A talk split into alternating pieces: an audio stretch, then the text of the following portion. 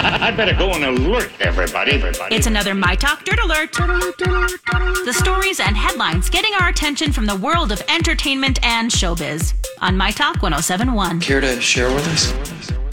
Some of the biggest upcoming movies are playing musical weekends. Uh, Marvel Studios has actually pushed back the uh, number of projects, including Blade, Deadpool 3, Fantastic Four, and Avengers Secret Wars. All have been pushed back roughly a year from their intended release date. And in a corresponding move, Dune Part 2, that uh, much anticipated sci fi epic, is uh, going to move up a couple of weekends to when Blade was supposed to be released. So they didn't want that head to head competition, of course. So they're going to be uh, now released uh, November 3rd in 2023. So November 3rd next year. They've jumped up a couple of weeks there for that one. Speaking of epic movies about to be released, Black Adam, they're uh, doing a lot of uh, press for that. And one of the stars of that movie, Pierce Brosnan, was uh, catching up with media yesterday during a uh, media scrum and was asked about Mamma Mia 3. And he says it is happening. He said it is criminal how much fun you have on the set of those movies. And I think everybody would be in. And he is definitely super excited for that. And uh, finally, after the contract fell through, John Legend and Chrissy Teigen have relisted their Beverly Hills home for almost 18 million bucks.